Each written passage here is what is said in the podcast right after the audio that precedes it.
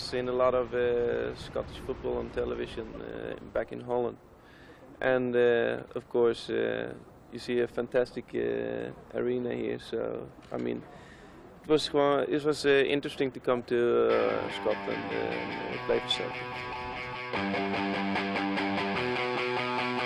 Hello and welcome to the Benjamin Celtic podcast. My name is Von Stonigan and I'm joined this week, as I'm joined every 11th week, uh, by my good pal and Mr. Re- Remy McSwain. How you doing, Rem? I'm I'm uh, I'm all right, uh, probably as well as everybody would think, and I'm delighted to be on the 900 Celtic podcast out this weekend about Neil Lennon. Uh, there you go. Uh, joined uh, this week by the Oracle, Rem. I mean, the, the man who knows it all and doesn't mind telling you, Harry Brady. Barwaj. okay, I got it wrong. Harry Brady, how you doing, Harry? I'm fine, thanks. Yes, I uh, I got the Martin O'Neill departures. I got the Brendan Rodgers departure. Yep, you get you get the. We call you in for the big occasions. Actually, before I, uh, We get the Jimmy McGrory departure. the uh, the I listened to your pod. It was a bit more temperate your podcast the other night after the Sparta Prague game. Yeah, what is it? The what is it? They say the five stages of grief or the seven stages of grief. The anger's the first one, and then you go through that, and then it's sadness. Yeah. I'm at, I'm at that level now. No square goals were offered then. You weren't like No. that, you know. He edited that. He edited that out. Um, here, uh, we'll crack on. Uh, as I say, you're right, Rem. Uh, there's about 75 podcasts out this week. I'm not sure how much we can add to the sum total of knowledge, but I thought we'd maybe bring a bit of uh, mature analysis uh, to the whole scene. It is uh, it is 6:54 on Monday evening. I I've been up for three hours. Uh, I'll wake up and I'll look at my phone first thing, and I looked at my phone first thing this morning, and uh, nothing had changed at uh, Celtic Park. Uh, I guess we'll come on to that. Uh, actually, well, let's get. Were you surprised? Are you surprised at seven o'clock? Uh, there hasn't been a change. Hasn't been. Well, there's been a. I think there was a statement uh, about the scenes quotes scenes outside the, the ground last night. Uh, are you surprised, Rem? Um, yes, I. Uh, uh, it's pretty sad, obviously, because you know I like the guy, and overall he has been a great servant. But um sadly, I think his time is up, and um, I thought yesterday was the final nail, and he would be away by now. I thought it had been announced by now. Uh, any ideas why not, Harry? Any? Can you? I mean, obviously, none of us know. Maybe it's never going to happen. I, I just think that they've, it's gone beyond the point of no return for it not happening. Um, for for reasons for not happening, um, maybe it's the difficulty of everybody working remotely at the moment. Um, maybe it's the maybe it's they just don't want to be seen to have responded to mob rule, and I, I'm not meaning that, and I'm criticising it. I'm just meaning it in the aesthetics of it. Um, maybe that's the, the reasons and, and maybe genuinely really genuinely they had no intention of doing this until the result on Sunday and they're just not quite ready to finalise the detail. We are not a second club, are we? Never have been. No, uh, you look at Mowbray, where from Christmas onwards, you knew you knew that it wasn't working, but but they kept him there. Um, Neil Lennon, uh, Ronnie Deila, rather. Um, we did that in a in a graceful way in many ways. We we you know there was no sort of mutual consenting terminology around it. It was the manager's decided he's going to step down when when Lennon left the first time, which gets back to my frustration all the way back to why he was reappointed. Um, I, I believe that the they were there was an acknowledgement from both parties that this that, that his last season would be his last season, but we let it play out. Pretty much since Peter Lawwell's come in, we have not been a sacking club, considering that Peter's criticised for being a micromanager and a bit uh, blunt and, and ruthless with people. Uh, when it comes to the manager's position at Celtic, he's Who uh, who sacked Barnes? Because that was pretty ruthless. That was Alan McDonald, wasn't it? Seen that the Yep, it was Alan McDonald, wasn't yeah, it? yeah. yeah. Um, I did. I saw some stats the other day. It was John Barnes. His uh, his run or the team's run before he got fired is considerably better than the run we're on right now. I think I don't have the numbers in front of me, but um, yeah, we did. The we run did- worse. The run run now is worse. uh, yeah. Uh, the uh, wouldn't it be awful? Uh, well, not awful. Might be the wrong word, uh, Harry. That uh, we aren't prepared for this. You, you, might- be right. We, we we didn't want to do it, and part of not wanting to do it was a reluctance to get involved in, you know, putting out feelers. You know, asking people, would you would you be interested? I mean, because that stuff kind of tends to get out, doesn't it? Well, yeah, yes and no. Because I think you can have. I think the football world knows. You tend to some of this stuff comes out after the fact. You know, you, you tend to hear these things about somebody was spoken to after the event has passed. You know, I, I think you can have. Dermot Desmond's a successful businessman with lots of different businesses. I'm sure you can have somebody within his organisation, so unconnected with Celtic, having a conversation with an agent or direct or finding out the number directly of a of a manager and just saying, look, hypothetically, if we decided to go down a different route in the culture of the way that uh, things are happening, or not, we even we, if Celtic decided to go down a different route, what would your thoughts be if Celtic were to approach you? Yeah. And, and that gives you plausible deniability. You're four, you know, three people removed from it that make the telephone conversation. And I think in the modern world, everybody knows where they, they are in these types of things. And if you're trying to attract a, an intelligent, educated manager, he- I don't think that's the type of person that would blurt it out.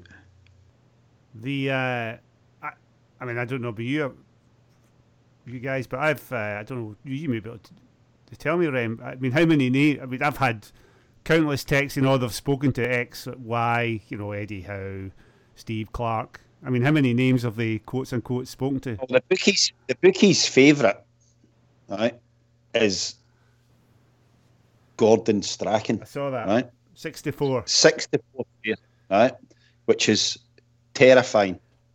Um, uh, if he's back, uh, uh, words fail me. Uh, the, the rumor I heard was that he he I mean, he was floated last week by Keith Jackson. Yeah. Oh, Uh, I've got and some. to I've got. Sorry, go on. Uh, to me, that looked like that was a kite flown by someone uh, to see how it would go down, and it, you know it went down like the the proverbial because nobody wants him apart from maybe his son. Um, and you know he's allegedly been spoken to. Martin O'Neill's allegedly been spoken to. He won't come, definitely not. He would he wouldn't do the dirty in his mate. So, uh, you know they're the the sort of two Celtic minded you know, war horses from days of yore, to quote a phrase. You know, I wouldn't want them. I, I wouldn't want them. Their their time has been and gone. Um, and you've got two options really.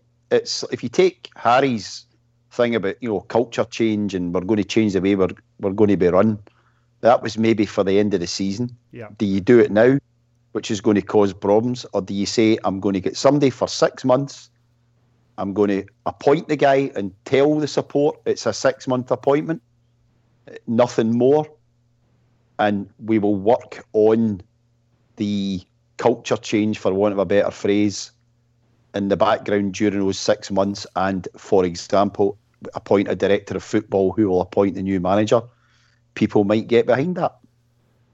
Here we'll come. We'll we'll double back to all of that. Uh, we'll go at the Ross County game. Uh, I recommend we won't touch on the Prague game. Uh, it was a great. But I really enjoyed the podcast the other night, Harry. So if anybody's interested in that, you'll get more sense out of that than you get out of the three of us. Uh, we only dilute uh, Harry's genius, uh, Remy. the uh, Ross County yesterday, uh, Celtic nil, Ross County two. That's four successive home defeats. First time since. Well, I've seen two, vi- 1953 or 1957. Anybody know which one's right? You- You'd have been at them all anyway, Oh, so aye. you should know. Uh, 1969 actually was my first game. Uh, but um, I'm anyway, just, what- looking, I'm just looking at the BBC website uh, app on my phone, and it says uh, it's la- first time since January 1958. well, that's three different. Whatever. Uh, the, the defeats. 58 season, right? That's where you can stop there. Four home defeats in a row. Uh, Embarrassing. the Rangers, Milan, Prague, and Ross County. Uh, who'd win that uh, Europa League group? Um, anyway, um, well, and we know who'd be last. Uh, um, anyway, uh, so team was announced again. Ross County, the League Cup. Bizarre team, uh, bizarre lineup. Uh, Barkas is back after uh, after Scott Bain's recent run of misery. Barkas, Bitton, Julien, Ajer as a back three. Uh, Elhamed, Scott Brown, Ryan Christie, uh, Laxalt, uh, Rogic as a five, and Ajeti and Edward. Uh, oh, I'm looking here on Google. Edward is spelled E D W A R D. Odsonne Edwards. um, I think so, that played yesterday. uh, so a three-five-two against uh, uh, Ross County, who have had a shocking run themselves. Uh, again, my main issue is a, a midfield uh, without McGregor. I, I'm not really sure who is the, you know, who's the fulcrum of the midfield. It seemed to be looking at watching the game through uh, through my fingers, uh, Harry. Scott Brown was the main uh, playmaker. Uh, uh, it was a an odd team um, against a very very poor opponent. What did you think of it? I, uh, when it, when the team came out, I thought, right, okay, so he's had a conversation with Dermot and, and Peter Lawwell, and you know what would I say to a football manager in that bit because I wouldn't want to be telling him how to run the team.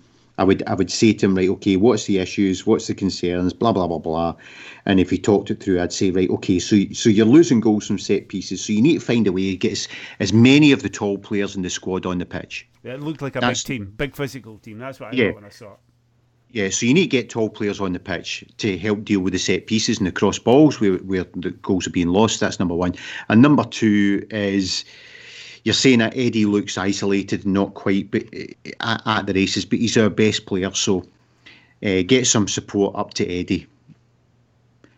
Uh, That's what it looked like. It looked like um, uh, uh, that it was just get as many tall players on the pitch and then get two players who score goals on the pitch. That's what the team looked like. No, no great system to it. There was no width. There was no. Yeah. Your, your width is from the two wing backs who are not renowned for their crossing. But if you take the Neil Lennon had a pop at Steve Clarke after the international break for playing Ryan Christie three games in a row. Right? Ryan Christie's played every game since then, but he's also played 35 and three quarter year old Scott Brown in every one of those three games. You know, despite you know, he gave away the penalty Easter Road, stupid challenge, gave away the first goal in Prague because he's been found out in European games. You know, I, I couldn't believe when I heard that team yesterday that Scott Brown was playing. Couldn't believe it. The uh, if you look at the recent games, the, the, the thing that's the stat that always stands out to me is the shots on target. I mean, I know it's a very inexact stat. Uh, it's a very uh, I mean, Ross County had six shots on target yesterday. Five of them were well, two of them were goals, but you know the the rest of them are long distance, nothing feather shots. You know, so it's a it can be a very deceiving stat. But it's a it, it, you know over time it just seems to be repeated. Repeated. I mean, teams, especially teams who are weaker than us, do what Ross County did yesterday. They just play a very, very uh, low, low block, to use the technical phrase, I guess. Uh, two banks of four, uh, right in front of the you know the, the 18 yard box, and invite us to try and break them down. And we've shown, I mean, pe- teams do it because we've shown that we are incapable of doing that. We just can't. We don't have the the rotation. We don't have the movement up front. Uh, so the one bright spot in in that, that, that kind of tactical framework that I've seen in recent months has been Frimpong. So I, I don't understand. I, I, you know, I know he's got defensive frailties, but they are not going to be exposed against Ross County. I I can't remember the game. Was it St Johnstone where he came on and kind of ripped him up? I, I don't understand why he didn't play yesterday, for instance because we knew how Ross County were going to play. So it's a case of how do we break them down? Well, I think we have to go down the lines, don't we? We have to go outside. Laxalt for all his crossing frailties is still an upgrade on Taylor. Um, and Frimpong, yep. uh, uh, you know, if that's our tactical plan, Frimpong is a much better option than Elhamed. Now, I'm just a mug punter with a Skype account and a, a $32 microphone. I mean, I could work that out. I, I don't understand why the manager can't. Is that a, a fair point, uh, Harry? I think it is. I mean, I don't think Frimpong was even on the bench yesterday. Uh, he was. He wasn't. Maybe he's injured. I'll take it all back. That sound like a complete fud. No, I mean, you, you, you, you could argue. No Sorry, what are you saying, uh, Rem? Uh, you, the communication that he was injured. Nobody knew he was injured. He just didn't appear on the bench after coming on as sub on Thursday night. Yeah.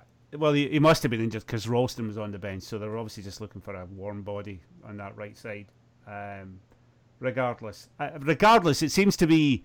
Uh, uh there's no plan. I mean, we, are looking at Ross County. How do we break a team down like that? That's how these teams play against us. We struggled against St Johnstone to break them down. I mean, uh, so we don't have a plan. We don't appear to have a plan. Uh, and you know, there are these frailties, you, you, know, against dead balls uh, into our box, uh, as was shown yesterday. Uh, I, I don't know. I mean, help me out, Harry. I'm at, I'm at a loss. I'm not a I'm not a gamer, a computer gamer. Um, but many years ago, I would have played Football Manager, but I never had the patience to properly do what you're supposed to do to get your team going. And so you would play a team and you would get beat. So uh, at the end of the game, if you were playing a team that you knew there was a good chance you would get beat, well, I would anyway. You would save the game and then replay it again with a different different set of players in the pitch and you would still lose, and then you would save it, and you would just. Well, that guy used to score goals, uh, so I'll stick him on, and you would save it, and you would play, and you would play this game four or five times over and over, and you couldn't win it because actually you needed to have, or I needed to have put a bit more patience into being a better team, right? And I was just chucking players on the pitch. That is what, to me, we have yeah. looked like this season. Yeah. We just well, that didn't work. Uh, I'll just chuck. You, it reminds me of as well, actually, right at the end of Ronnie Deila, towards the end of Ronnie Deila's um, time in charge, when he kept swapping around Stuart Armstrong playing on the left, Gary Mackay-Stevens playing on the left, and I think there was somebody else, can't remember who else. And they would play for three games, and then he would try the other one for three games, and it was almost as if I know there's a decent player, I just I just don't know how to get this to work. And that's what we've looked like to me this season. I, I think that's a really fair point, and and it's reflected in the the way we shape up. We, you know, we're in December now. Well, it's the thirtieth of is it thirtieth of November. We we haven't settled on a team. We haven't settled on our best eleven, and we haven't settled on the way we want to play. We went back to three five two. Uh, against Sparta Prague, at some points we were four four two. We've been four two three one. So uh, there's there's no he can't pick his best 11. I feel like he wants to play Elyounoussi, but I wonder if Elyounoussi is a player. Eh, there's a player in there somewhere, but uh, nobody knows what kind of player it is. Is he a winger? I is he a 10? A scorer this season. Is he not? Eh, well, I know he scored a few goals, but but uh, again, what what is he? You know, if you're including him, what are you subtracting from the team? And we haven't worked that out. That's the problem with El Elyounoussi. We just don't know. We haven't settled on a back. He's not a wing back. He's not a wing back, so he struggles. He can't play him wide left in a three-five-two. No. Nope. Um, he, he can only play behind a striker or wide left, but he needs someone going outside him all the time so that he can come inside the way he likes to play. He's too not quick enough to be a winger. Uh, and it, again, getting back to the without a character assassination of Neil Lennon, getting back to the why to me it looks like there's a lack of coaching or a lack of sophistication around team selection is, and again, like you, Lawrence, I'm just a, a, a property guy with a microphone, and um, I look at it and I think, right, what would I do? I'd look and say, right, who are my core players? Who who are the key? Who are the players who are going to win me games? There's Edward, Elyounoussi, you know, whatever. Right, how do I find a way of getting my team to play where I get the best out of these guys? And then I create the team around the match winners that are in my team and create a system that complements those match winners. So th- those match winners, we we talked before about the problem in a four-two-three-one with Elyounoussi wide left is that Edward wants to drift up and left. So many a time in a game they are standing six feet apart.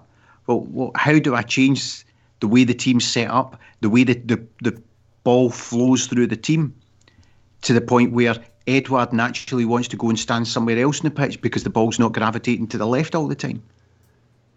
And there's no obvious, uh, there's no obvious sign that that's getting worked on to reach that result. I'm, gl- I'm glad you brought up Edward. Actually, I watched the Rangers Benfica game last week. Uh, I was very interested in Morelos. Uh, are we? Can I just stop you there? You watched Rangers v Benfica reserves last week. Well, whatever. Um, the uh, wasn't the point I was going to make. Uh, the what was interesting, Morelos, a wee naff, a problem. They wanted rid of him. Okay, it was just too much bother, right? And what I saw last week, leave his performance to one side, was a guy who has gone from uh, wanting to score all the goals, won't pass the ball, thinks he can beat everybody and bury it in the back of the net because he wants a move.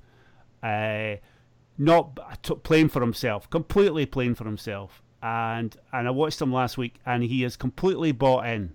He's, he's playing a, he's playing very differently now. He's completely bought in. You can see that he's not scored as many goals because he's not shooting from all over the park.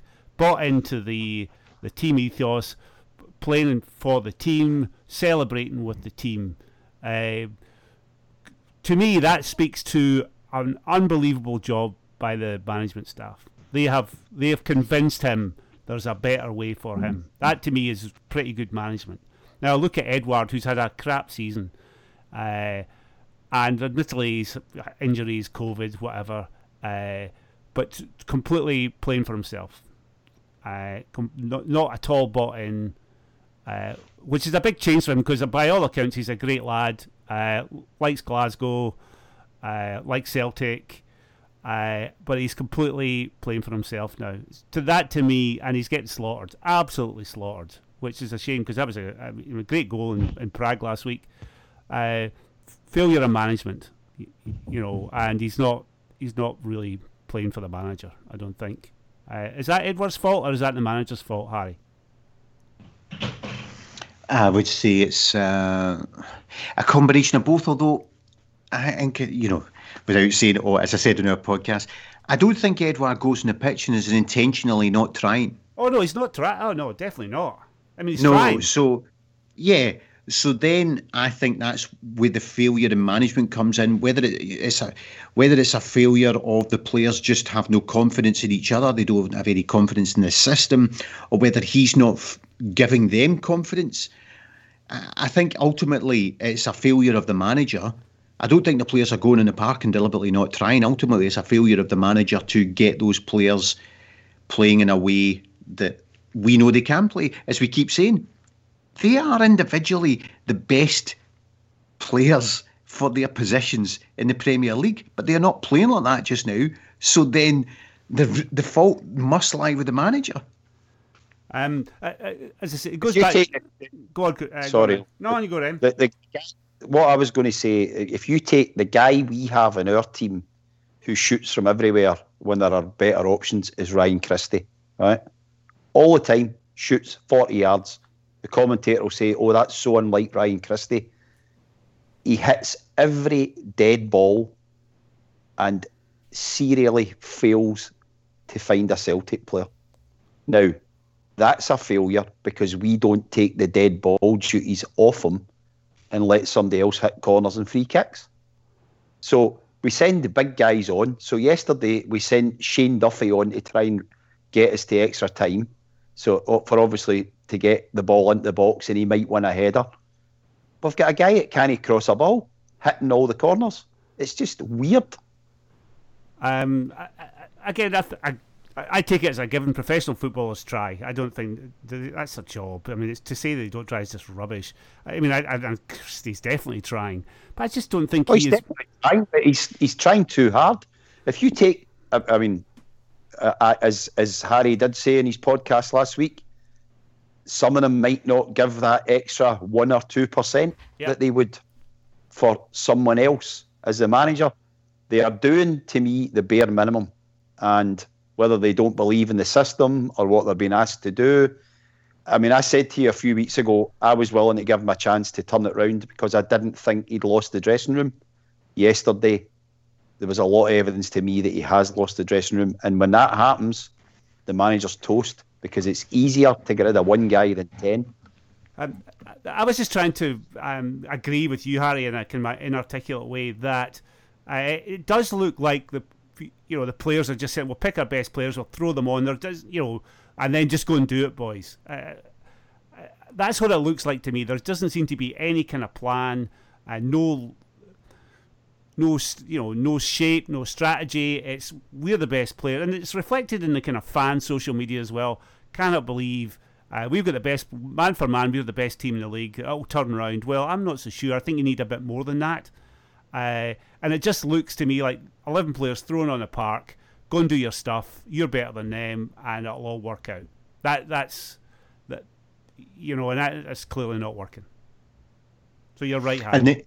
Yeah, thanks. and then, and then that then leads to why is that happening? You know, the obvious questions are why. So why do we have a situation where um, players are just being thrown on and and it looks like there's no coaching? So um, is there no coaching taking place? And if there's no coaching taking place, what's happening? Are they just turning up and training and going through the motions of of a of a basic fitness regime?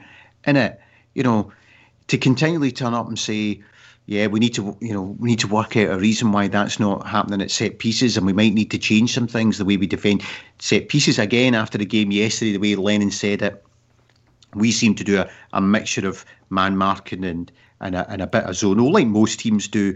I'm not on that sort of technical side of things, but I can see that that's roughly what's going on. Why would you wait until the 30th of November to say, right, okay, that's not working, let's change it to all zonal or all man marking, or change who picks up in different areas? Uh, we talked about this before we sat, but then he, the the final point Lennon made when he was on that diatribe was uh, if I'm allowed to change it. Now I thought uh, we read that differently. I mean, I, I, I'll tell, I'll see what I thought. I thought that was him saying this is a Brendan Rodgers stuff, and it's been in place for three or four years, and I'm not allowed to change it. And you thought, Well, I thought that just meant if if I'm still here to change it. Uh, that's that's what I meant. Yeah, thought you meant. There's a rumour kicking around, uh, Harry, that there's a kind of culture clash. I mean, there's a lot of chat about culture now, isn't there? But there's a there's a kind of the remnants of the Brendan uh, Rodgers era and the way things are done, and then you have the Neil Lennon uh, philosophies, if you want to call it that, and that there is a an ongoing. Uh, not I'm trying not clash, not co- conflict, but you know, there's a you know, there's a divergence between the two, and perhaps a lack of direction comes from that. That nobody can put the hammer down and say this is how we're doing it now. Well, I mean, to, the concept behind it makes sense as to what you're seeing on the part now, and, and and the concept from some people is different variations of the principle of we had a very fine-tuned attention to detail system under Brendan Rodgers, and then there's two ways that pe- I've heard people talk about it. Point number one is, and gradually over time that attention to detail's gone and and then uh, gradually over that period the players retention of memory retention of how the systems were under Brendan Rodgers are gradually petering out into their play and so that gradually over time we are looking like a less coached team because the coaching impact of that era are gradually diminishing. That's one version of it. And then the other version of it is which again would make sense, and you would see you could see it on the pitch that the culture of it was a certain way that Neil Lennon has taken a step back and allowed John Kennedy and the, and the existing coaching staff to continue with that concept, that ethos of the way that the information is downloaded and the and the way the team plays. But of course, those people were only buying into the Brendan Rodgers philosophy uh, and didn't quite fully get it. And so what we're now seeing is uh, is like the the ghost apparition of the Brendan Rodgers system because nobody knows quite how to put it into practice, and so it's just a shite version of it. Either of those would explain what's going on in the park, and either of those would also lead into Lennon's comments of they're not doing it my way, and we've either actually got no way, but ultimately I wouldn't expect somebody who's earning 50 grand a year to use that as an excuse, never mind somebody who's, who's earning 10 to 20 times that.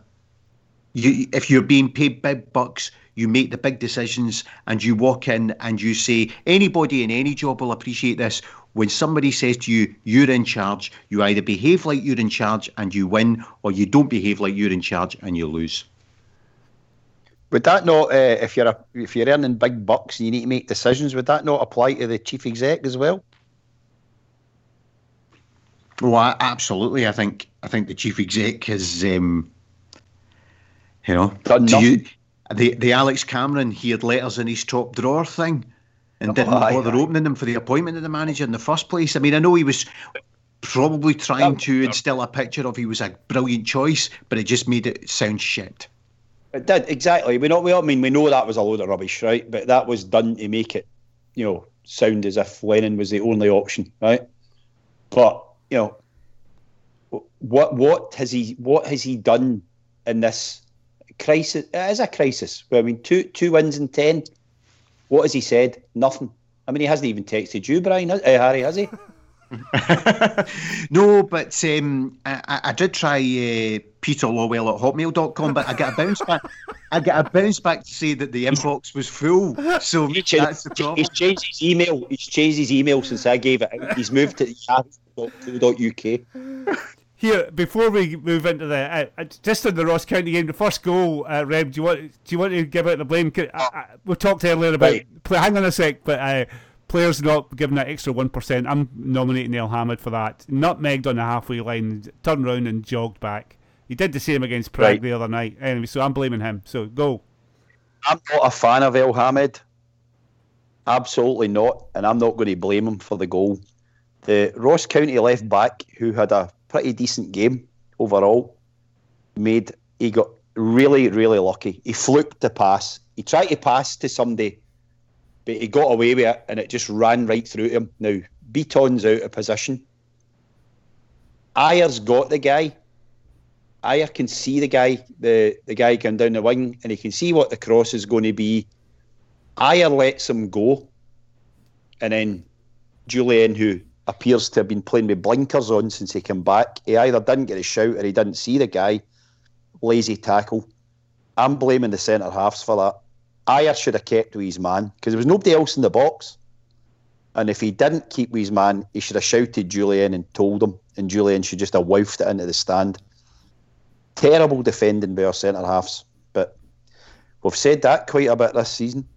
The uh, penalty, uh, Harry, you're a you're a goalkeeping expert. I it's a pretty feeble effort from Barkas, wasn't it? I mean, it was Craig Gordon-esque. I thought. Yeah, I think uh, was it uh, Remy was saying before we came on. We've lost seven penalties this season. Um, Bain's saved two, or is it three? Um, I think Bain's saved three. Sa- he? He saved, he saved one against Lille. Uh-huh. He saved the one against uh, Hibs, which they scored on the rebound. Did he save another? I Did he save another one? No, maybe Can't it's two. He saved two. Uh, Barkas has looked very Craig Gordon-esque Ah, he has. um, uh, in the penalties. Here, but wh- what do you think about that whole thing, the Barkas Bain thing? Is that should get Barkas get his get his chance? We we have lost a lot of goals. I think it's what is it? I wrote it down earlier. Uh, one clean clean sheet in the last ten games, and I think Bain's played in most of them. Yeah, Bain Yeah. had it against Aberdeen in the cup final. Yeah. I I mean, uh, actually, Barkas for me hasn't made mistakes, but hasn't pulled off any saves. Not one. Not one. No. I mean, there's there's not one. There's there's not an absolute howler where he's dropped the ball into the back of the net type thing. Um, but no, there's not been a save I can think of him. Uh, uh, bog standard the, the one- save. The goal he should have saved the first goal against the Rangers. He should have saved that one, right? He definitely should have saved that, and he probably could have done better at a couple of goals. But he's not had any real howlers. I mean, I don't think he covered himself in glory at the second goal yesterday, but that didn't really matter. But I think he's a far better keeper than Ga Bain was our third choice goalkeeper last week, eh, last season. He's now he's now he was number one, and we've been shipping a shed load of goals, and you know he's one of the reasons why. No harm to the guy, but he's no good enough to be a number one goalkeeper. The uh, 1 0 at half time. I think we can just gloss over the rest of the thing because we're running out of time. The uh, second goal, uh, I'm giving that to Ajer. Actually, my pal, everybody's pal, Ewan Murray, was going on about Ajer. It is amazing the idea that Ajer would play for uh, AC Milan is quite quite hilarious given his recent performances for us. Uh, it's not only the fact that he loses a runner for uh, for the for the hit, the guy who does the flick on header. When he goes in and scores, Ajer turns around and starts shouting at everybody else when it was his fault in the first place. Uh, he, he seems to do quite a lot of that, uh, Harry. So he's let him go at the second goal as well, then, huh? Who? What do you mean? I'm not. You lost me. let his man go at the first goal. Let his man go at the first goal. Well, he's done the same for the second. I'm on to the second game. I, was him saying, men run off him. See, you can't do that. You're a centre half. I, but it's more the but well, it's that, but it's also the berating of his co- colleagues when you, you're to blame. It's a bit like Harry when this podcast is rubbish. He sends me a text later on and says, "This is crap." But Peter Schmeichel did that when it was some. It was his fault. It was Yeah. always somebody else's fault. Craig Gordon was brilliant for it. But P- Peter uh, Peter Schmeichel pull off about five worldies every game.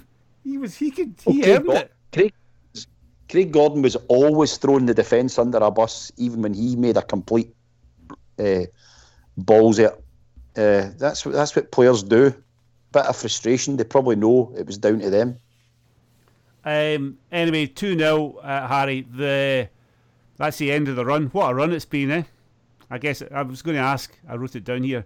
What was your favourite uh, win in the cup cup runs? But I don't see, you can't see the Aberdeen, uh, the Rogic goal in the Aberdeen. I mean, that's, ob- that's obviously number one, but I was just wondering if there was any that, that you remember. I mean, Well, there was um, there was a couple of ones against Rangers in the cup. There was the, obviously there was the one where uh, Griffiths crossed it and Dembele oh, um, nutmeg the, the Rangers keeper, and there was also the one where Dembele did the can't remember the technical term for it. The one where he does the wee jinky penalty. oh the, The Pin- Panenka. The Panenka. Yeah, After he, uh, and the, the other one when he when he left uh, Ross McCrorie for dead for dead That's and right. got half. It was uh, and McGregor scored a couple of cracking goals. I I, I would say uh, they were uh, the Aberdeen Cup final is my favourite, but obviously since that's banned, I'll take one of the hammerings of that mob. Uh, no, it was great. Uh, anyway, great run. Had to come to an end sometime. Not so disappointed about that, to be honest. Um, not disappointed about the run coming to the end. Uh, it was going to happen, but uh, the thing that's getting It's me, come to an end. well, the thing that's getting me is that it's all been in the post. I mean, we could all see it. It's like a, s- to use the cliche, it's like a slow I mean, it- motion car crash. Like, I expected. I mean, we all know we're going to lose a cup game at some point. I expected naively that it would be because we were playing youths and reserves in the team. Yes. Right. Yep. But he to play the first team. He had to play the first team, or the bulk of the first team, because the results have been so bad, and he's trying to, you know, keep his job. So he plays what he believes is his strongest team. Okay, no, no Callum McGregor, but more or less a full strength team, and we get gubbed, right? And we got gubbed yesterday, despite what he said about Pep and the goals. We we deservedly lost yesterday. I expected to be seen Karamoko Dembele and you know uh, Conor Hazard and all that playing, and we might lose. And it- and do you know what? They probably have tried their hearts out, and you would have probably said, "Ah, well, they lost three two, but good experience for them." We lost to Ross County. We normally take five off of them. Yeah. There's there's a way to lose, and we get embarrassed yesterday. The uh, But as you say, it's been coming in the post.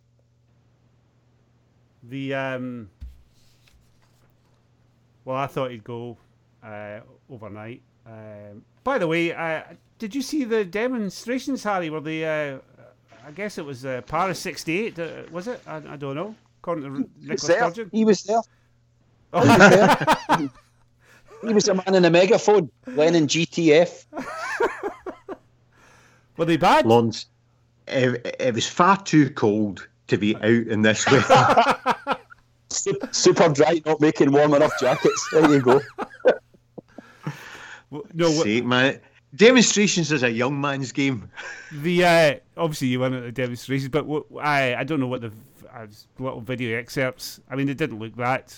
The way it's going to be written up, it was as I say, it was uh, Chicago '68. It was uh, the French Revolution. It didn't look that bad. I don't know. It's, it's, it's like everything in the modern modern world of social media that everything's got to be an extreme.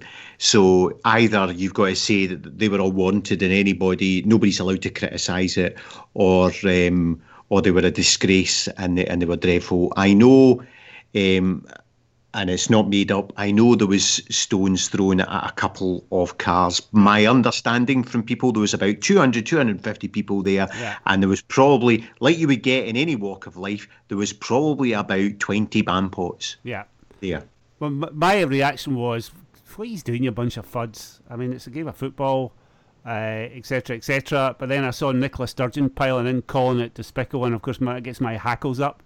I of cannot stand the way Whenever she talks no. about football or football fans, her language is despicable. Uh, I'm not going to defend. I'm not going to defend Nicola Sturgeon, right? But the question was asked at our briefing today, yeah. and it's because because allegedly, and I'm saying this advisedly, allegedly two or three policemen get injured. Well, yeah. Mm.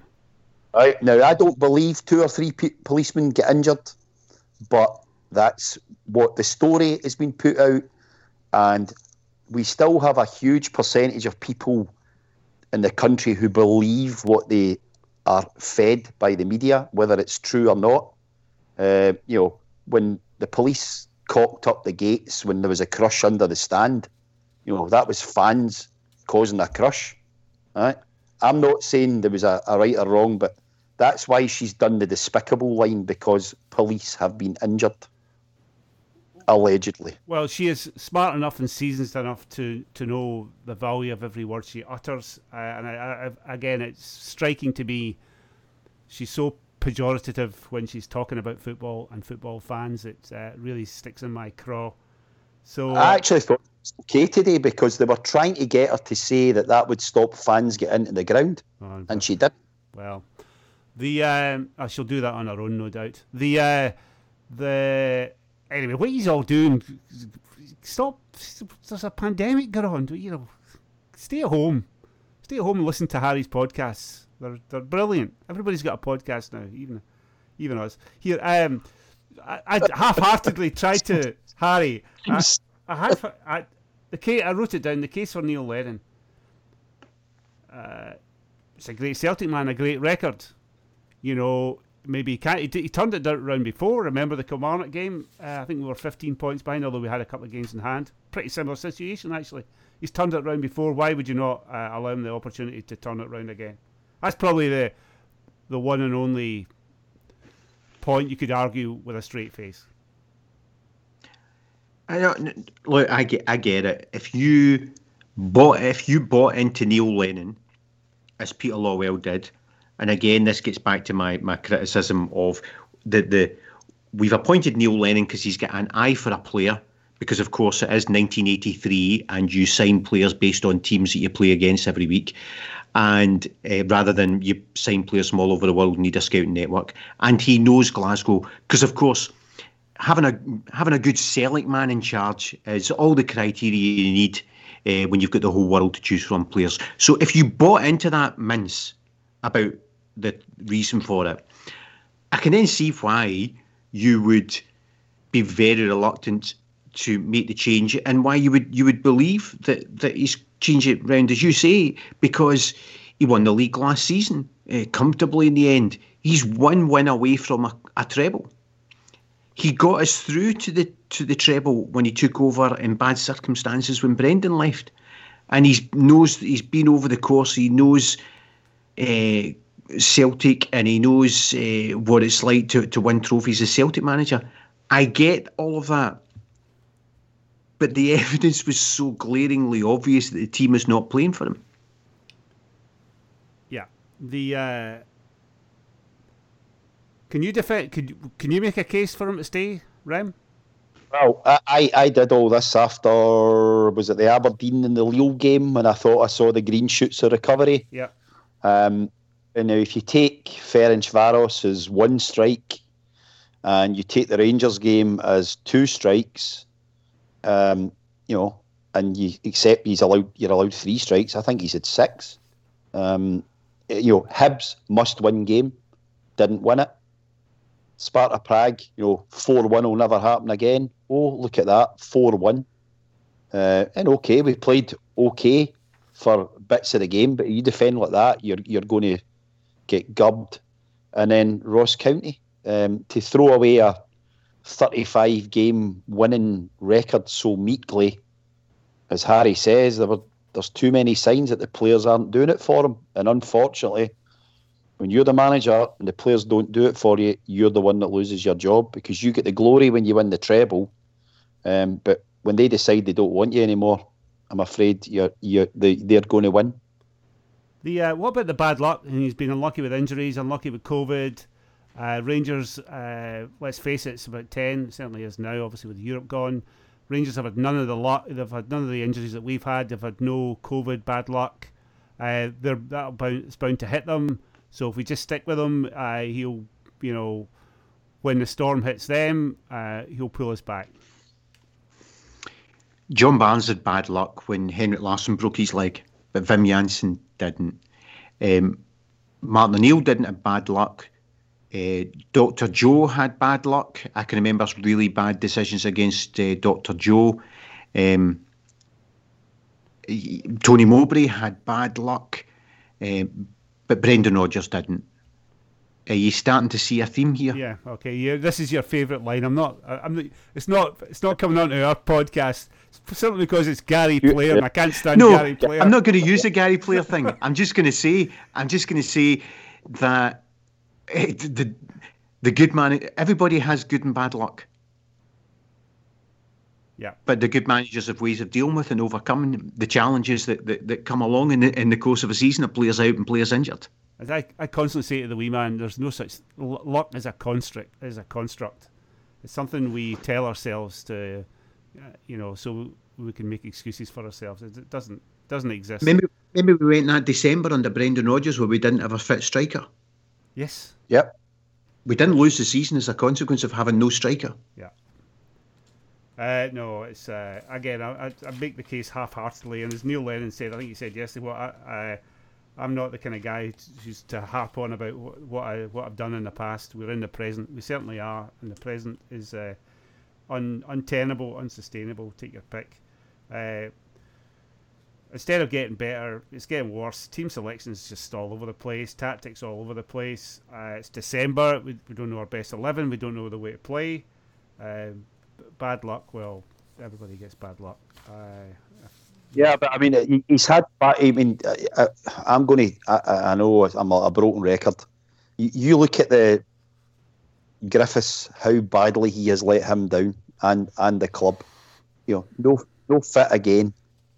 Uh, that that was a yesterday's a game that's crying out for a Griffiths, and he's no there. But and can, can Lennon I, done everything there is to his career can, can I just say something though? Part of being a manager is is is man management, isn't it? Now Griffiths is clearly a fud, but he's uh, you've we're he's on contract. He's a very useful player. I mean, it's a manager's job to get a tune out of him, and I know he'll be very, very frustrating person.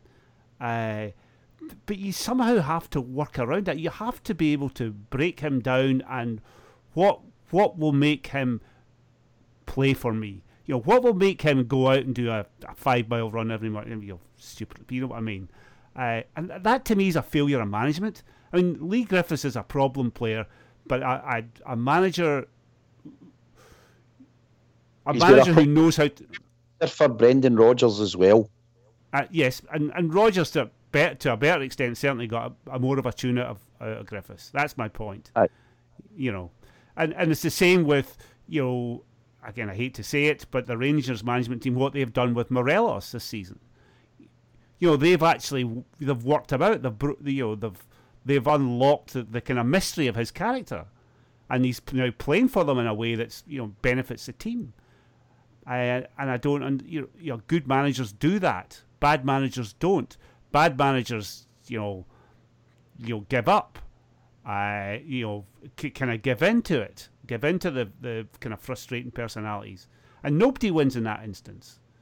Uh, it's the same with Edouard right now. It's it's you know you have to uh, you know what makes this guy what will make this guy tick in the moment. You know you work it out. You I I, I don't understand. You know that's what good managers do. Is is that a fair assessment, Harry, or or is Leigh Griffiths to blame for Leigh, Leigh Griffiths? No, uh, well, yes and no. I mean, obviously, Leigh Griffiths is is responsible for Leigh Griffiths, but um, again, it gets back to what is it you're paying for in a football manager?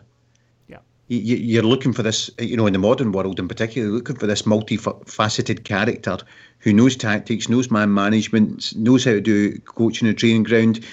You know, maybe that's why you need to have some elite uh, coaching staff beneath him because it's a, a bit much to expect somebody to do all of those things. But for me, when you're dealing with millionaires, increasingly man management is the greatest skill that a football manager needs to have.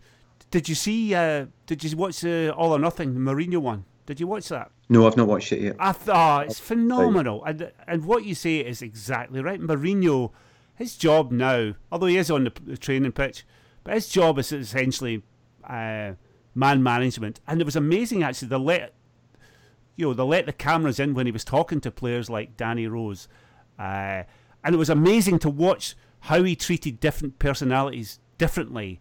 He clearly worked out a player like Danny Rose, who was incredibly pissed off about not getting any game time, and Mourinho was very respectful but very plain and very blunt. Uh, and Danny, and he could you could see that Mourinho understood that that's ho- how Danny Rose likes to be treated, whereas other players he treated differently. He was much uh, Yeah. softer. It was it was a it was a master class. It was brilliant. You got to watch it. Sorry, Rem, what were you saying?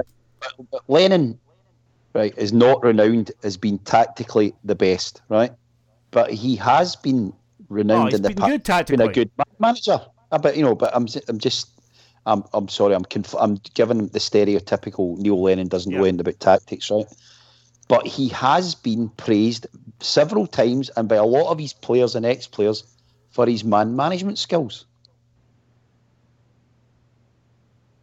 Well, they've clearly deserted him, but certainly with the evidence of what's on the park. they- Well, I mean, it doesn't look as if it's it doesn't look as if it's working. This well, it doesn't no, it doesn't look. It's definitely not working this season. But in the past, he's been around and he has done so much for Griffiths. Griffiths has let him and the club down. Yes, no doubt about it. But what do you do? Well, Do you just- Don't give him a new just- contract for a start. You get Well, rid of him. that's obviously that's not going to happen, obviously. But you have Well, to. he's you've got a year and a half, so you can get you start big look. You get rid of him in January if MD will take him. we go go round and round this forever. Here, uh, I guess we come to the part, uh, um, Harry. Uh, the place is a mess. It's a mess. It's just a big mess. Who's where does the blame lie? I mean, Neil Lennon is obviously the public face of it, but you know, where does the blame lie? I'm going to limit you to 27 minutes on this, Harry. Okay? Uh, the blame lies from Dermot Desmond down, all the way down. Ah, damn. Damn. And- I was I was going to give you a five word answer. All right. Anyway, go on, Harry. We'll, get, we'll come to your answer in a minute, then. And and and it's all the way through, and it's the culture of the club, and uh, and and as you go through each tier, everybody's got responsibility. So one, um, we've got uh, our non-executive chairman has now been the, the non-executive chairman for for nearly ten years. Um, so that's too long. Our board of directors. One, of, I mean, one of the things about a board of directors is that uh, the non-executive directors should be changing every three to four years, and they're all static and they're all in their seventies. To be fair to Celtic, they did bring one in, a businessman, but because he didn't fit with a man criteria of uh, the Green Brigade, uh, we bombed him out of the club because we're not a club open to all. We're a club open to the people who fit the criteria of certain types of club. So Livingston was bonded out of the club, and we have retained a group of elderly, non-exec people who. Uh, lack the, the desire to create the change that's needed within the club. We've got a chief executive who's been there probably for too long, who has been praised for doing a good job, but when you compare financially Celtic where we are with our European peers in terms of player trading model, we're the worst. Out of, oh, hang out on, the, hang on, just very, very just. But how, why are we financially in such a good position? Ask yourself that. We're That's in, largely down to Peter Lawwell. No, we are in no. It's difficult to prove a negative, right? But I believe that we should be sitting with about, I mean, obviously this is pre-COVID, with about 60 million quid in the bank and revenue of 130 million pound a year. No, 40 million pound in the bank and revenue at 80 to 100 million pounds a year.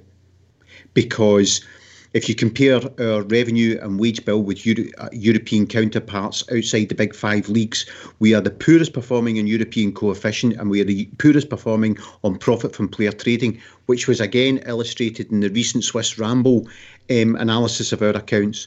So we, because in the in the, in the land of the blind, the one-eyed man is king. Relative to everybody else in Scotland, we are doing absolutely fantastically because everybody else in Scotland's got a 1960s business model. We've got a, two, a year 2000 business model, and we're in the year 2020. That that's that's that's where the issue lies in terms of what we are comparing ourselves with. And so then the next step down from that is we don't have a we'd have, as I've ranted on for long enough, we've got a player trading model and we've not got a player trading infrastructure. We don't have a director of football, and we should have been planning succession planning for the end of Peter Lawwell. We've not been doing that, and what we've done is we've kicked the can down the road, and I am convinced from everything I've heard. I don't have all the evidence, but I'm pretty convinced our strategy was let's just get the 10 done and then we can start to change everything. So instead of having a, it's a bit like the way we've treated Brown. Instead of having an easing out of the process, it's going to be an overnight thing, and then everything's come home to roost because we couldn't kick the can down the road through to the end of the season, which was the plan, and everything's come home to roost, and that's why it's the whole chain all the way up. Remy? Well, I was just going to uh, follow on that rant by saying uh, you know, as accountants are renowned for transposing their digits. So um, there's one club certainly doesn't have a 1960s um, accounting method, oh, but the ah, you get that one once. The uh, my my five word my five word, oh, it's six words. Dermot Desmond and Peter Lawwell, complacency. Well, I don't. And a lot of it has been covered by Harry and I agree with him. You know, we we we have squandered our financial advantage. Squandered it. You know, a lot a lot of that's to, to do with COVID, but we are failing in Europe, and there are a lot of fans for all that matters is ten in a row. I think uh, Harry and I have both said we want both. We want European competition and domestic success, and you know, if you're winning and doing well in Europe, you should be winning the domestic league anyway, considering our competition. But our whole strategy, such as it is, is let's just be ahead of them, and that isn't good enough. My complaint about it all is kind of reflected in the. This kind of sounds silly to say, is reflected in the list of candidates for a replacement manager. I mean, the fact that Gordon Strachan is a favourite I, I, you know, I think that, that reflects what people think about what Celtic are thinking. You know, it's the same with appointing Neil Lennon as the manager again for a second time. You know, were there not any? Was there no nobody looking and preparing and sort of scouring the world trying to find a list of candidates? You know, thinking it's a cliche, but thinking outside the box. Uh, the world is full of great football coaches, great football managers. Uh, it's just beyond me that we didn't go looking for somebody like that. And here we are. Neil Lennon is halfway out the door, three quarters of the way out the door, and we are. We're going to appoint. I think. I think Gordon Strachan's a shoo-in. Oh, I just do. God. I, I think he is because uh, you know you can't you can't completely reset the culture in mid-season. You know the aim is still to win the league, uh, so you're going to get somebody in who you know can steady the ship, uh, who knows the building, uh, who won't quotes unquote mess it up. Uh, and and we're left. Who are we left with? We're left with Gordon Strachan. We're left with you know, well, I know that I think there was somebody referenced that earlier, the Keith Jackson piece last week, you know, with Strachan and Brown in conjunction. That's, uh, I, I think that that's Keith Jackson just, I I think he took a flyer and he was floating his two pals. That's his two main contacts. So there's a bit of inside griff for you. If you're ever looking at Keith Jackson story and wondering where it came from, uh, there's your uh, Strachan or Brown would be uh, your two opening gambits for the source. Um, might not be them, but the, the, uh, my feeling is that n- they're never far away from a, a Keith Jackson production. Uh, I, again, I'm not saying that they were involved in that story last week. Obviously, I think he's just taking a flyer, uh, but that's that's his go-to uh, uh, duo. Again, Harry, who, who do you think they'll appoint? Well, there's who they should appoint and who, who I think they will. Oh, well, appoint. exactly. Yeah. Well, th- my, my point is who they will appoint shows a, a lack of vision and creative thinking. Yeah, I mean, Uh, I, I've talked for a while now about actually we can afford quite a, a, a high tier of manager. You know, if we, we were prepared to pay, pay Brendan 1.8 million a year, he was one of the top paid managers, top 10 managers in British football. So if we're prepared to go to two million pound for managers, we can get pretty decent elite managers. Now, whether they would come to us is a different matter, but you know, Neil Lennon get 35 million pounds in the summer. So there's not that many managers across Europe outside the big five leagues who would have got 35 million pounds to get a crack at Champions League football. I really think you could uh, you could get someone. I think we should have been planning for that person to be in situ with the director of football at the end of this season. You know, just if we're changing the culture of the club, and after after we get knocked out of the Champions League, at that point we should have been starting the telephone conversations with that tier of management because we should have had the conversations started already and say, look, if we pull the trigger early, can you come in? That's what we should have done. Now, the only downs and, and then those conversations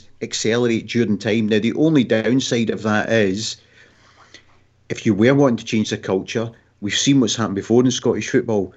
You bring somebody into a club that's got that's failing on the pitch and has got a problem, unless he has an immediate turnaround, and we bring in Johnny Forner that nobody's heard of, you know, I, I've somebody from you know some part further afield that's not on that list that you mentioned, and he gets slaughtered because his English isn't perfect, and and our new guy who we spent two million qu- quid on becomes a failure overnight because of the way this, that things go in Scotland. That that's the the dangers of them leaving it to this last second.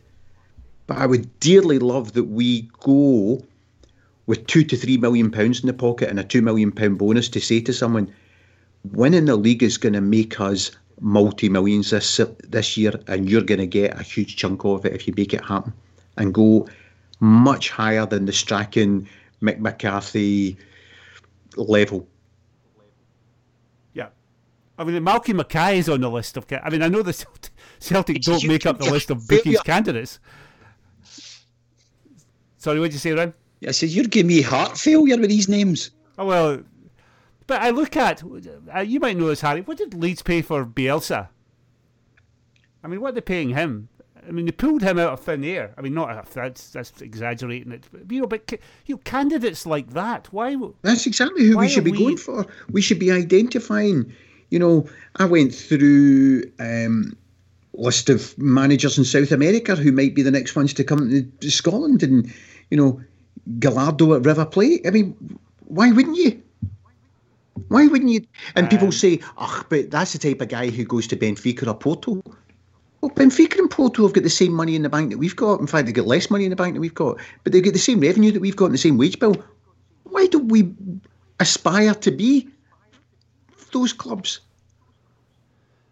I'm actually just thinking. I bet uh, we paid Rodgers more than Leeds are paying Bielsa. Yes. Bet they are. Well, we would have. No question. With the bonuses he got. Um, so there is that. Who who do we think? Well, firstly, Harry, uh, we should wrap this up. But uh, Lennon's gone, yeah. And will he be on the plane for, to Milan? Do you think? I can't believe. I, I can't believe that he will. I, I genuinely think John yeah. Kennedy's taking the team from Milan. Okay. Uh, and then what happens? Put on your I'm glad you asked him first. Put on your put on your magic hat or your crystal ball. My my perfect world is that, that I know got someone. Well, what's going to happen? And we know, I, and we do that. What's going to happen? I can't see. I could easily see it wouldn't be stunned if Steve Clarke took the job, and because uh, it would bail out the SFA if we were paying Steve Clarke's salary, you know, and it's clear that it's because I don't know if Scotland have got any games between now and the Euros, and, and it's purely for players in March. Well, we can give him time off to run them. You know, he's, he's number two can go and pick can go and pick the squad, and he can take the team, and we pay the SFA his salary plus a bonus if he wins the league to him and a bonus to the SFA, or um, I'm just not sure that Steve Clarke that uh, Gordon Strachan I don't know if Gordon Strachan would, would take would could be bothered with the stress. Um, and you think the mechanism for Clarke? I mean, have you heard Clarke? Have you heard much Clarke gossip? Uh, only one person has said to me um, that they think it's that Clarke would be more likely than Strachan. Ren, what do you think? I think they'll just go with Strachan. So they tried and tested. He's part of their gang if that's the right word. That's probably the wrong word. I mean, I don't want it, I don't want to sound sneering, but he's you know they they know him. He knows them. He knows how he knows yeah. how the place works. We know him, uh, and, and, I can't I can't abide him. So they um, if if we're not going to get a top tier manager just now, which I agree is extremely unlikely. Um, I think if you're going to go down the change at the start of the next season, it should be announced, and we should be saying that we're looking for a director of football. Steve Clarke, to me, out of all the names mentioned, is one that I would actually, long term, I don't think I'd be happy with him. But as a short term fix, I think he would do a great job because, A, he knows how to organise a defence. If you, if you, you look at that Scotland team that got through against Serbia. It, two Motherwell defenders in it, and uh, McTominay, a midfielder playing centre half, uh, and Dave Mar- Davy Marshall in goals. Derby County. So he knows how to organise a defence. His players play for him. McGregor and Christie were fantastic for Scotland in that game. Uh, far better than they've been for us in any game this season. He also knows some of the backroom staff, and uh, Stevie Woods is the Scotland goalkeeper coach, and Tim Williamson's the Scotland physio, so he knows some of the backroom staff, and he has got recent experience of the SPL, and he knew how to beat the team that's currently top of the league. He's not frightened of them, and with him in charge, I think we'd win the league. I wonder if he'd take it from if I'm Steve Clarke, I mean, I think he's quite happy to take the Scotland as a part time job. He's allowed to live. I think he lives in the Midlands. You know, would he want to throw himself into the the boiling pot again for six months? The, uh, problem you've basically not. Sorry, the problem you've got with a six month appointment is if they're successful, most people would want them to stay. Well, obviously, unless your name's Neil Lennon, but you know, I, think if we're going to go for somebody like him, I, I prefer the next year director of football and the director of football picks the new manager. I just You're don't. Playing, Harry. I don't want Strachan or O'Neill or McCarthy or Mackay. I don't want the. It, to me, the manager doesn't have to have the. I'm a mad Celtic fan. Uh, I went to see them once in 1984 or something like that. I just, I just don't. We don't need that. Is this saying Harry applying for the job, director of football? You'd be good at it. Be brilliant. Needs to be a football person. Uh, getting back to the Lennon uh, the sorry Celtic man thing. Um, perhaps this season has finally shown supporters that low on the list of criteria with Duffy and Lennon, low on the list of criteria for picking someone to play or manage Celtic should be whether he's a Celtic man or not. Well, yeah. you just look have to look at when we stopped ten in a row. We did it because we had a pragmatic, non-emotional coach. Yes. Yep. Absolutely right. Um, that Duffy thing's been a disaster, hasn't it? That that that had a that had a Neil Lennon imprimatur all over it, didn't it, Harry? Get him in, big bruiser of a centre half. Uh, well, because there, there I've heard two things. Is he going to say it? Is he going to say it? so, so I have heard before we signed him that Lennon, it was exactly Lennon's type of guy, that it was Lennon's guy, and then after we signed him from someone who maybe not close to Lennon, but close to someone who's close to Lennon, has then pretty much implied Lennon had nothing to do with it, and it was Dermot Desmond. Oh, was it? All right. Well, there you go. Dermot, there's a judge of a player, eh? Oh, well, the, well uh, like I mean, remember he, he did sign the uh, the Irish superstar Daryl Murphy, um, because he, he, likes to have an Irish player at the club. Um, you know, McCourt uh, was there for about ten years and played about seven games. You know, uh, but Daryl Murphy. Um, he, he, you know, so I'm not saying I, am pretty sure Lennon would have agreed to the signing, but I'm pretty sure it was our Irish scouts' idea. Um, here we should finish this up. It sounds like this is like an obituary here. Uh, anybody got a favourite uh, Neil Lennon moment, player or not? That he's go- not going anywhere, but you know what I mean. you know, you know what I'm trying to say. I'm trying to kind of end up on a. We're not trying to pile on with Neil Lennon. Right. Well, I'm uh, going to go first, and I'm not going to pick a game. Oh, you're not? Okay. No, I'm delighted that I got to see Virgil van Dijk playing for us for a couple of years. Yeah.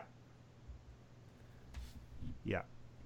What's that story? Was that story of was you? Somebody told me the story about your first training session. Lennon no, looked at Parker. Parker looked at Lane. Uh, and I saw him. I saw his uh, first game against Crewe Alexandra, and I put it behind closed doors game at Lennoxtown.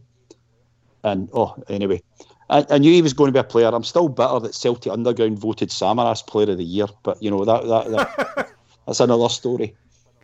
Can you believe we've gone from Virgil Van Dijk to Duffy? Can you believe that? It's just frightening, isn't it? I'm going to go. Uh, one is the uh, 2011. I've just looked it up here. December the 15th, 2011. Udinese won Celtic won. That was a brilliant, brilliant performance. Uh, Udinese were at the top of the Serie A at the time. What was the wee guy's name? The centre forward was on fire. Was it Natale or something? Uh, we went there. Yeah, De Natale. We went there. We played a 4 2 3 1. Forrest, I think, scored for us, if I remember rightly. Can't remember. But the uh, James, James and we were brilliant. Uh, I was going to say that uh, we were brilliant that night. Uh, tactical masterclass from Neil Lennon. Brilliant performance. Uh, great night. Great night to be a Celtic fan. So I'd thank him for that. There's been a few. If I pick a game, I'm having Lazio last year because yeah, a, that, was a, that was a phenomenal. I mean, I know everybody's well. Most people would go Barcelona, but out of his second spell, Lazio last year uh, away we really looked like a good team. And it's staggering to think that eight of that team played against Sparta Prague last Thursday. Harry finishes off. Anything? Well, I could go through those um, games. Uh, his first game back as manager against Hearts and, and scoring in injury time because he just it just gave you the relief that you knew it wasn't going to fall apart after Brendan left and we would we would go on to, to win the league. But um, actually, that one of the things I remember most about him as a player was I, I, had a guy who I worked with who was chairman of Dumbarton at the time, and he used to say that we were us Celtic fans were bumming up the Martin O'Neill team too much. And then he got invited to the Celtic Juventus game, the 4 3 game against Juventus. I remember him coming into work the next day and he said, I offer, I, need to offer you an apology because you guys have been going on about how fantastic Lennon and Sutton are. and I've been watching Celtic on the telly and not seeing anything with it. It's only when you go to the game that you realise how much space Sutton creates for Larsson and how much space Lennon closes down in the middle of the park that stops the opposition playing. Yeah, there you go. So Neil Lennon, good Celtic man, uh, great servant to the club. Uh, but we, we, well, we'll find out, I guess. Uh, well, actually, Harry, before you go, what if he doesn't? What if he stays? How does that play out? I wonder. I mean, what's the mechanism for for saying we're keeping Neil Lennon? We think he can turn this around. Is that? I just don't understand how you you can't spin because that. players um, players have got so much authority now, and players know, as you said earlier, it's cheaper to sack a million pound manager than to than to get rid of twelve players, fifteen players who are on a million pound each, right? And they know he's he's going, and they know he's got no authority, and they know the way that the fans behaved outside that ground. So they know if we lose again, it will just get worse. So the players from this, you cannot keep him because from this point on, the players just have no faith, just cannot have any faith that he's going to be there the following game every every game from this point on would be uh, well, he may be here this week, but so how can he then have any authority at half time to tell the players to buck their ideas up? Because at half time the players are thinking, well, you'll not be here at the end of the game. Yeah, fair enough. Right, we'll leave it at that. Quite a somber podcast. Sorry about that, uh, Harry. Uh, I know you've got you've got your own podcast, which is still the best, although it's TV. it's still the it's still the best podcast. It's the original and best Celtic podcast, Celtic Underground. Is there fans uh, called us St. Lawrence? I'm the Paul McStay and you're the Peter Grant. Oh, did you hear that about this, Remy? oh, aye. Somebody That's said. actually, uh, that's actually doing Peter Grant a disservice. oh, who's? I wonder who you are then. Anyway, right, we'll leave it at that. Harry, good to have you on, pal. Take care. Cheers. See you later. Remy, all the best. See- Cheers. All the best, lads. Rem. Speak to you in a month.